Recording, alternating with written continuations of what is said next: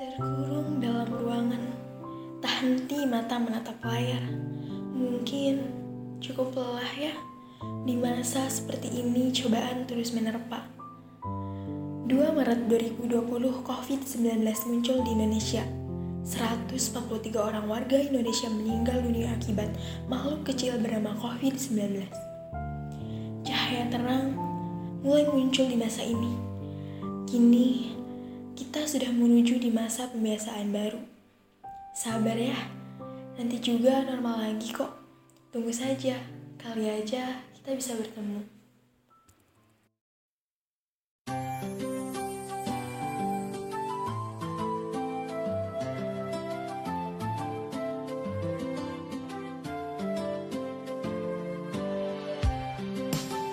Halo semuanya, gimana nih kabarnya? Semoga sehat selalu ya semuanya. Nah, ada pepatah tak kenal maka tak aruf dong. Eh, Eh, tak sayang kali ah. Eh iya, tak kenal maka tak sayang. Ayo berkenalan lebih dekat dengan kita. Halo, aku Jembar Mugia Bagja. Aku Nisa Amalia. Aku Abian bertemu dengan kita di Maba Berbincang Bagikan tanggapanmu. Ngomong-ngomong nih soal COVID yang tadi Tenisa udah sendu-sendu nih, yang tadi dibacain pas awal. Gimana sih perasaan kalian pas SMA dulu tiba-tiba harus sekolah online, study tour gak jadi, bahkan gak bisa yang namanya ngadain kelulusan sama teman-teman nih. Terus kalau bahasa sekarangnya nih, cepak-cepak jeder sekarang udah masuk semester satu lagi nih sebagai mahasiswa. Gimana sih tanggapan kalian? Mungkin dari Kang dulu. Uh, yang pasti kaget lah ya, ya gak percaya gitu. Yang di mana kita awal-awal kelas 11 semester 2 kita mendengar berita-berita Wuhan, Cina uh, terkena kasus COVID. Lalu pada bulan Maret Indonesia terkena juga dan itu mengakibatkan uh, kita sebagai siswa uh, pembelajaran harus dalam jaringan dan itu kita baru mulai mengenal namanya Zoom lah, Google Meet, Google Classroom, terus WhatsApp mungkin yang belajarannya di WhatsApp ya. Terus seiringnya belajar waktu seiring berjalannya waktu sampai tiba-tiba kita kelas 12 dan melaksanakan ujian sekolah, terus lulus perpisahan dan tiba-tiba udah jadi mahasiswa aja nih. Gitu mungkin ya, yang pasti kaget gitu ya. Gimana nih buat Tenisa? Hmm, kalau dari aku sih waktu itu ada acara perpisahan.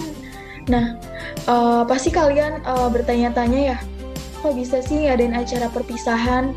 Padahal angka valensi COVID-19 setiap hari, setiap minggu, dan setiap bulannya itu terus-menerus meningkat.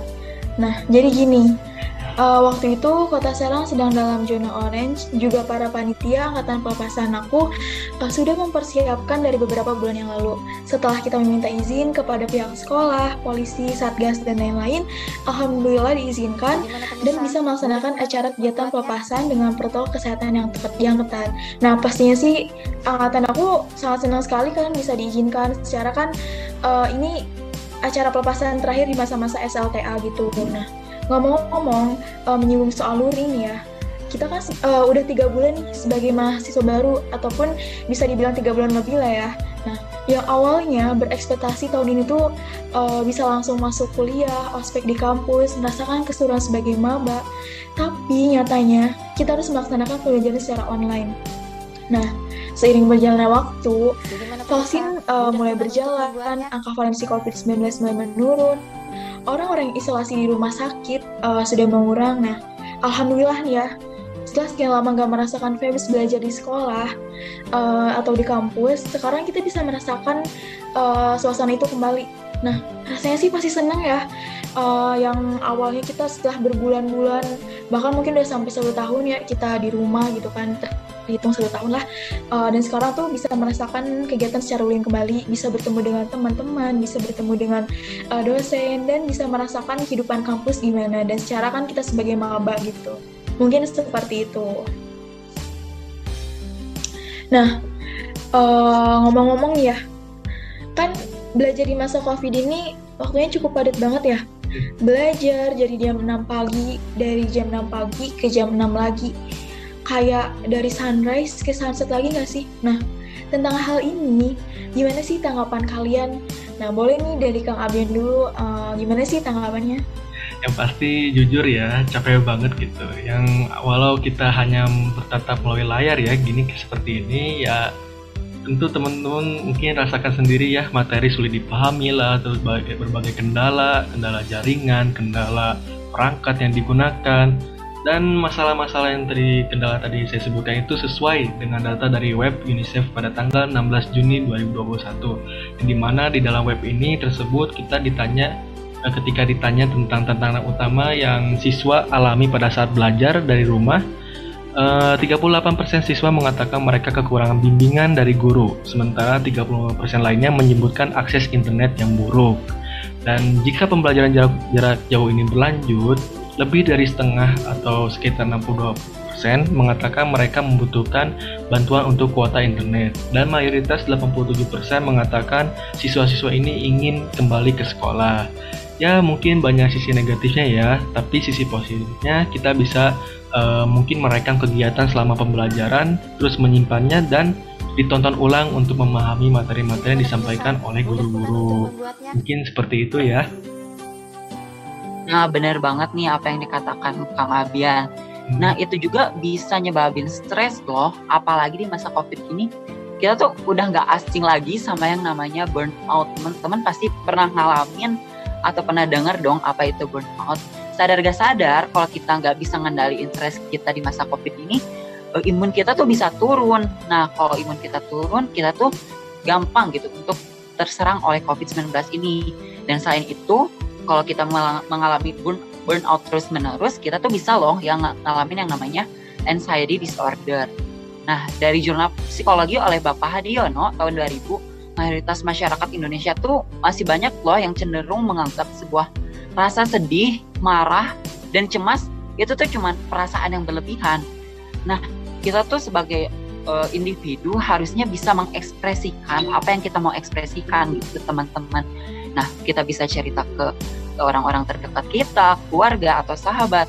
Nah, ngomong-ngomong soal ngendaliin stres nih teman-teman, kita tuh sebenarnya simple. Kita cuman ngelakuin healing. Nah, healing tuh apa sih? Healing tuh cuman ngelakuin hal yang apa yang kalian suka. Contohnya, kalian lagi penat-penatnya nih di dalam kos atau di dalam kamar. Nih jalan-jalan pergi ke warung aja itu udah jadi healing. Kalian suka nyanyi, kalian tinggal karaokean itu udah jadi healing. Atau kalian mungkin yang senang nonton drakor nih kayak drama, itu juga udah jadi healing loh teman-teman. Nih, jadi pokoknya kalian tuh jangan terlalu jahat tuh sama sama diri kalian sendiri yuk ah banyak-banyak terima kasih sama diri kita sendiri dan mengapresiasi kepada diri kita nih karena udah sekuat ini loh kita ngadepin masa COVID-19 yang tentunya nggak gampang banget nih untuk ngadepinnya dan sangat berat ya. Nah, selain itu benar banget nih tadi yang dikatakan Kang Jembar ya. Nah, ada juga nih pencegahannya. Kita tuh harus mencegah men, uh, dan menekankan pentingnya menjaga keseimbangan hidup, menjaga uh, tubuh juga dan imun kita juga harus terjaga. Nah, butuh pengolahan waktu yang baik kapan kita harus bekerja dan uh, mengerjakan hal yang lainnya. Kita harus memanage waktu yang sebaik mungkin. Uh, selain itu, kemampuan mengolah stres pun harus uh, menjadi hal yang paling penting. Selain itu, uh, kita harus mengubah gaya hidup, uh, atur olahraga, atur pola makan juga untuk mengolah stres kita. Dengan demikian, kita bisa mengulangi burnout uh, karena jika terjadi secara berlebihan, mengembalikan ke awal itu sangat sulit lebih baik dan pepatah pun pernah bilang lebih baik mencegah daripada mengobati. Mungkin seperti itu. Pokoknya ya buat teman-teman yang sekarang dapat kesempatan masih bisa belajar di bangku sekolah maupun kuliah, manfaatkan kesempatan itu. Karena gak semua orang loh bisa dapat kesempatan buat belajar di bangku sekolah ataupun kuliah ini. Dan ada satu kalimat mungkin ya teman-teman dari acara yang pernah saya ikuti atau kalimat motivasi bisa dibilang. E, kalimatnya seperti ini Jangan fokus untuk menggapai mimpi teman-teman, tapi fokuslah untuk melampaui uh, mimpi teman-teman itu. Seperti itu mungkin ya kata-kata motivasinya. Ya, tapi mungkin dari sekian tadi banyak kabar kabar-kabar yang mungkin tidak baik ya. Jadi sekarang ada kabar-kabar baik ini sekarang ya. Uh, di data kemenkes.co.id per tanggal 15 Oktober 2021 pukul 12 Total vaksinasi dosis 1 sudah mencapai 105.464.686 orang atau kalau dipersenkan itu sekitar 50,64 persen. Dari total sasaran yaitu sebanyak 208.265.720 orang. Sementara vaksinasi dosis 2 sudah mencapai 61.367.55 orang atau kalau dipersenkan itu 29,48 persen. Nah itu kabar baiknya loh. Ngomong-ngomong, kok bisa dikatakan kabar baik sih? Kenapa ya? Kenapa bisa dikatakan baik? Kabar baik karena tujuan dari vaksinasi ini kan sendiri bisa menciptakan herd immunity atau kekebalan uh, komunitas yang di mana ini bisa mencegah gejala berat dari COVID-19 dan menekan laju penularan COVID-19.